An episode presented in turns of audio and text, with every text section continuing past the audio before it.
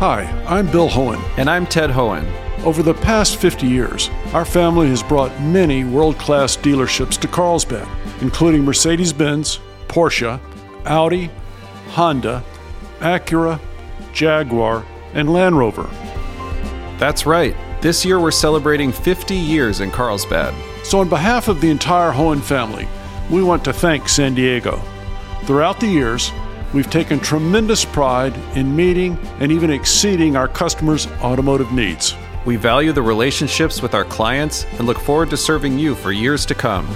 We invite you to visit one of the Hoehn Carlsbad dealerships or Hoehnmotors.com.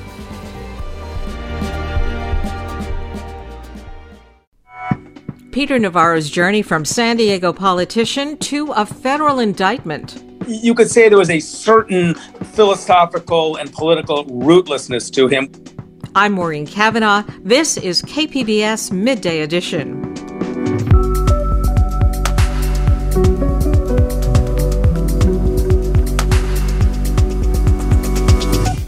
New San Diego appointments shake up the political balance of the Catholic clergy. The earthquake with Pope Francis, the aftershocks are people like Bishop Dolan being elevated to bishop, Bishop McElroy becoming a cardinal. And a preview of the new season of the KPBS Arts television show. That's ahead on Midday Edition.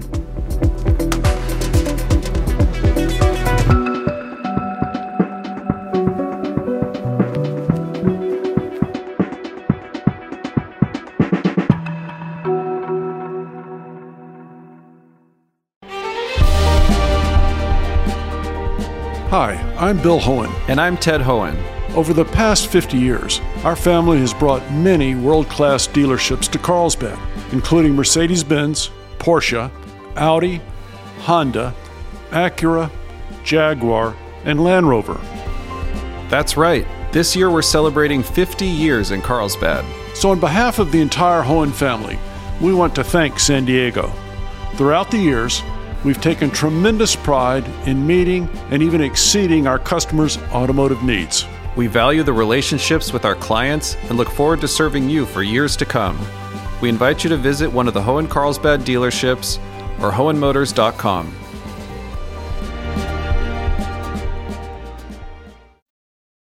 The televised hearings into the January 6th insurrection have so far featured many of Donald Trump's inner circle of advisors.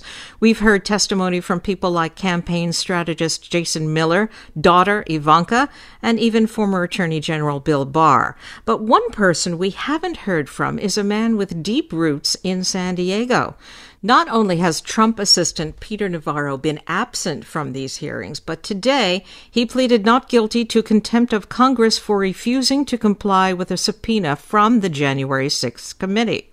Navarro's journey from Democratic San Diego mayoral candidate to MAGA Republican Trump defender has been complicated. LA Times columnist Mark Barabak is here to give us his take on that story. And Mark, welcome to the show. Hi, thanks for having me. I think longtime San Diegans will remember Peter Navarro as an up and coming star of the Democratic Party here. Remind us about him in those days. Yeah, I you know just a bit of personal history. I was I was the uh, Washington correspondent for uh, the Union Tribune, which is where Peter Navarro first came on my radar as, as a candidate for Congress. But as you suggest, his his start in San Diego politics came from his involvement in uh, a slow growth, anti growth movement, and he parlayed that into a run for mayor in 1992. As you suggest, he was an up and comer, good looking, was compared to a young Robert Redford at the time, and actually came in first in a, in a, in a pretty crowded field and then lost that 1992 runoff to Susan Golding when developers and a lot of business interests came out against him. But it should be said, too, a lot of people think that he lost that race. He, he went after Susan Golding in a very personal way, uh, a lot of personal attacks. She cried during their last debate, and he was rather, I, I would say, not just unchivalrous, but he was he was a big jerk during that debate. And uh, a lot of people think that's what cost him the mayor's race. It was close 52 48. He was almost mayor. Now, in those days, he used to write things that criticized white male rage and fear mongering politicians. In what other ways did he embrace democratic politics? Well, for one thing, he spoke at the uh, Democratic National Convention in 1996. Said he was proud to carry the uh, Clinton Gore banner at the time. Ran as a Democrat against then Congressman and Republican Brian Bilbray. Was very critical of, of right wing Republicans. Was very critical of Newt Gingrich. In fact, he campaigned saying uh, Newt Gingrich, of course, was the Republican Speaker at the time. Campaigned by saying he would be Newt Gingrich's worst nightmare. Uh, went after Rush Limbaugh and others on the right. He was very much a down the line Democrat, although it should be said that was just one of several political incarnations. He was a Republican, he was a Democrat, he was an independent, he was a Democrat again. So you could say there was a certain philosophical and political rootlessness to him, which explains, I think, to some extent, how he winded up being a, a Trump acolyte.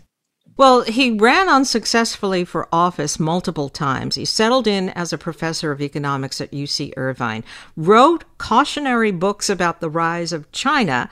That's apparently what got Trump's attention. But you write that Trump and Navarro became close not only because of politics, but because of similar personality traits. Tell us about that. Well, both of them have a penchant for conspiracies, big chip on their shoulders, what I what I describe as a, a sense of, of victimhood. Uh, in Peter Navarro's case, it was the developers, uh, it was the Republicans, then it was China. President Trump, we could go on a, a very long list of conspiracies, not least the supposed uh, stealing, quote, quote, of, of, of, the 2020 election. So, yes, I said they bonded over both uh, a conspiratorial bent as well as what I describe as a very slippery relationship with the truth. In Peter Navarro's own words, he said he's not above deceit. He said he's not, or, or he wrote a very interesting book after his congressional campaign, San Diego Confidential, which was a lot of dish on a lot of state, local, national political figures. And in it, he just said flat out, I don't have any problem making up stuff about my opponent and lying. And Peter Navarro described himself in unflattering terms in that autobiography, didn't he?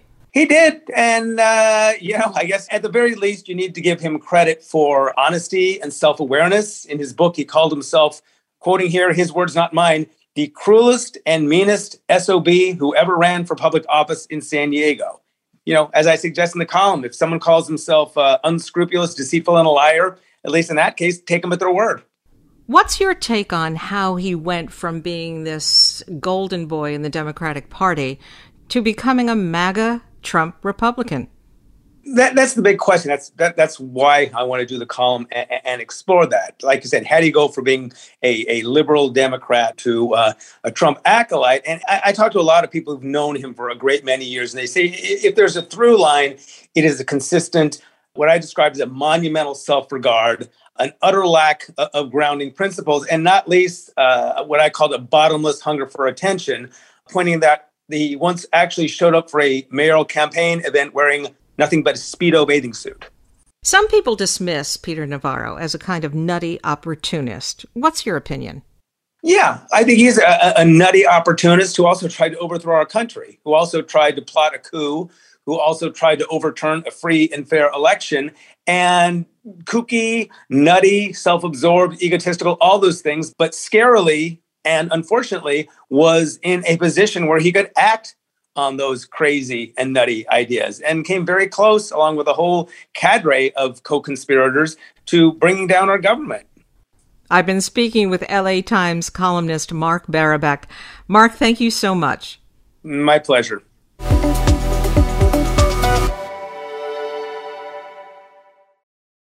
San Diego's Roman Catholic Diocese has made some big headlines over the past few weeks. First, its leader was tapped by Pope Francis to become a cardinal, passing over more senior and more conservative Catholic clergy. Then, San Diego's auxiliary bishop was chosen to become bishop of the Diocese of Phoenix, replacing a more conservative bishop. KPBS reporter Kitty Alvarado has a look at what those changes mean. Bishop Robert McElroy himself said he never imagined this could happen, a once in a lifetime appointment to become a cardinal. It came as a surprise. Not a clue uh, that this was being contemplated or even possible. To many San Diegans, a good surprise. We announced it at church, and all the masses, everybody rejoiced and clapped. That's Pastor Peter Navarra of St. Joseph's Cathedral in downtown San Diego. He says for those who understand the hierarchy of the church, this election is very out of the norm. Yes, that kind of surprised me because he broke the the format, you know, the tradition. Bishop McElroy, who was not an archbishop, and that made it more special because San Diego is now in the map. And weeks after McElroy's selection, Pope Francis again turned to San Diego to elevate another church leader. Please join me in welcoming Bishop John Dolan. Auxiliary Bishop John Dolan will leave San Diego in August to take over the Phoenix Diocese, replacing a retiring bishop known for being ultra conservative. These are exciting and unpredictable and wild days for San Diego. Michael Lovette-Colyer is the head of mission integration at the University of San Diego. He says two like minded leaders being placed in high ranking positions in the church has significant implications, but that change started with Pope Francis. The earthquake was Pope Francis. The aftershocks are people like Bishop Dolan being elevated to bishop, Bishop McElroy becoming a cardinal. Just days before he was named Bishop of Phoenix, we spoke with Dolan about McElroy's selection as a cardinal. He addressed some of the criticism from hardliners, saying, much like Pope Francis, McElroy will lead with his heart. It isn't that he is trying to be conservative or liberal. He's really trying to focus on being a person who communicates at all times without drawing a line in the sand, because that never really helps. McElroy and Church Insider say part of the reason he was selected was because of his work on three issues that are near to Pope Francis's heart immigration, inclusion, and the environment. McElroy will be the only cardinal on the West Coast and in a border city. Father Patrick Murphy runs Casa del Migrante, a nonprofit shelter for migrants across the border in Tijuana. He says a voice like McElroy's is needed in Rome. I think that's very strong symbolism on the part of Pope Francis because he has this phrase reaching out to people on the peripheries. And being at the border is being in the peripheries. Women have long been on the periphery of church leadership, but McElroy made changes by appointing Maria Olivia Galvan as the first woman chancellor and director for pastoral ministries in the diocese. That is something that we're starting to see more and more throughout the nation, but it's far from being a reality. He's a visionary. And environmental advocates like Mitch Silverstein from the Surfrider Foundation say having allies in positions of leadership matters. I think is just crucial to, to all of us uniting to save our planet. Ultimately, Lovette-Colyer says this type of pastoral leadership will help usher in a new generation who have not seen themselves or their friends accepted in the church. People in those roles who operate in that way, who have those qualities, are often seen, especially by young people, as incredibly relevant, incredible, and authentic witnesses. Uh, and therefore, they're very effective in attracting people either to pay attention to the church in a new way or maybe even to get involved in a deeper way. McElroy will travel to Rome in August, where he will be installed by Pope Francis. Then he will return to San Diego to continue his work with the new title of Cardinal. Kitty Alvarado, KPBS News.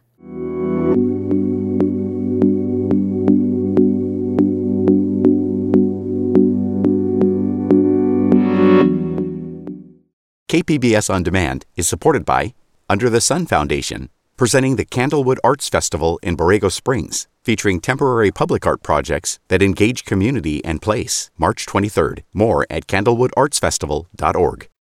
This is KPBS Midday Edition. I'm Maureen Cavanaugh. On this weekend preview, we welcome the return of KPBS Arts, our television series that highlights a wide range of local theater, music, dance, and visual art. The program's host, William B.J. Robinson, joins us to chat about the series and some of the artists and organizations he'll be profiling in upcoming episodes. So, welcome, BJ. Hello. Thank you for having me, Maureen. And of course, KPBS arts editor and producer Julia Dixon Evans is also here to tell us some things that are happening around town this weekend. Welcome, Julia. Hi, Maureen. It's great to be here. Thank you. So, Julia, on your radar this weekend is a dance festival from San Diego Dance Theater in Liberty Station. What can you tell us about that? Yeah, it's called the Live Arts Fest. And this year it's a little bit dialed back. In the past, it's been nine or 10 days of performances. Uh, this year is just four days over the course of this weekend. They kicked it off last night with performances from their own choreographers, but they bring in collaborators and artists from all around the world. Some of the standouts this weekend tonight, Teatro en el Incendio is a Tijuana based contemporary dance company. They're performing at 8 o'clock. They're going to be doing this art performance piece. There's a little bit of audience participation, and this hones in on suffering, exhaustion, and depression for what they're calling a society in crisis. I've seen some previous performances of this, some clips of it, and it is absolutely gorgeous. And then there's other performances too. Saturday at 8, another standout is Odessa Uno, her presentation of In Our Red World. This was premiered in their Young Choreographers Showcase last year. And then Sunday at 8 is BK Soul's Between Play and Pause. This is a local hip hop contemporary dance company. Performing on Sunday will be Ant Black, Siobhan Carreño, Kendrick Dial, Grace Shinhai Jun, and more. And this all takes place at, in Liberty Station at the Lightbox Theater. Okay, Julia, thank you. Now let me bring in BJ Robinson. He's, of course, the host of KPBS Arts. Do you have any suggestions for an arts event this weekend? Oh, I have a few suggestions. This weekend is celebrating Juneteenth uh, across the country, and so there's a few different things that people can check out if they're interested. On Saturday, the Old Globe is hosting a Juneteenth celebration, part of their Access Free Performing Arts series, from 12 to 2. It is at their outdoor theater, it's completely free, and it will have poetry, choirs, uh, soul presentations, theater, um, live bands. It's going to be a really exciting thing hosted by Gill Sotu. Um, but if you're more into the athletic thing, there's a great organization called Black Educated uh, Inc. that is hosting a 5K run on Sunday that starts at noon in Chollas Park. Um, so you can choose whether you're looking for more arts or athletics to celebrate Juneteenth this weekend. Okay, thanks, BJ. I wonder what it means for you to see this program, KPBS Arts, return after a pandemic hiatus. It has been an exciting yet trying time the last two years to keep arts thriving and to keep audiences engaged with the artists here in San Diego and beyond. And KPBS Arts has been a great opportunity for people to connect with artists, with different events, um, with different series coming through San Diego, as well as when they're traveling the country. So it means the world to get to bring this back after two years and get to continue to highlight what we're doing here in San Diego, as well as share stories nationwide.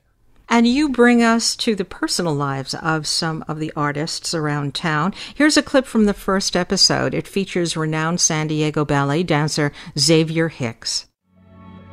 I was raised with a lot of different nationalities, and basically, the nationalities that I was with, they never really had any black dancers or black athletes around them. So when my mom finally came to join me and she says to me, I want you to go see this and I want you to go see that, I went with it because mostly there was nobody that looked like me. Now we have a whole bunch of them coming out. Shoes, tights, all that stuff reflects that. So the growth is always there and the struggle is always there, but the beauty is always going to be there. Again, that's from the new KPBS Arts program. Now, BJ, you explore the arts through a distinctively local angle, but the program will take viewers far beyond San Diego. Tell us about this mix of local and nationwide arts you'll be delving into. There's just so much going on in the arts world, and it's always difficult to keep up with everything. Um, whether you are looking for something to just pass the time or you're an absolute passionate fan and patron of the arts. And so, what we get to do with KPBS Arts is offer people ways to connect with some of that information, be it you're going on the road and find out about different festivals taking place in Reno or Tallahassee or exhibits that are moving from LA to New York. Um, or if you're just trying to find out more about local artists, like we got to do in this upcoming episode on Xavier Hicks. He is a fantastic dancer with a long standing career as a San Diego principal dancer. Um, he attended the San Diego School of Performing, Creative and Performing Arts. He's been a principal dancer with California Ballet, and he currently teaches throughout all of San Diego counties, offering lectures and workshops, um, as well as working with different companies like Malashock Dance and his own company, Sela. So there's just so much that we get to share. And and I think it's really a great way for people to to just get a different perspective on artists and the art that they make. You can catch the return of KPBS Arts tonight at 8 on KPBS 2 or tomorrow at 4:30 on KPBS TV. And I've been speaking with uh, KPBS Arts program host BJ Robinson. Thank you so much for speaking with us. Thank you so much for having me. And of course, thanks again to KPBS Arts editor and producer Julia Dixon Evans. Thanks, Julia. Thank you, Maureen. And thank you, BJ. Have a good weekend.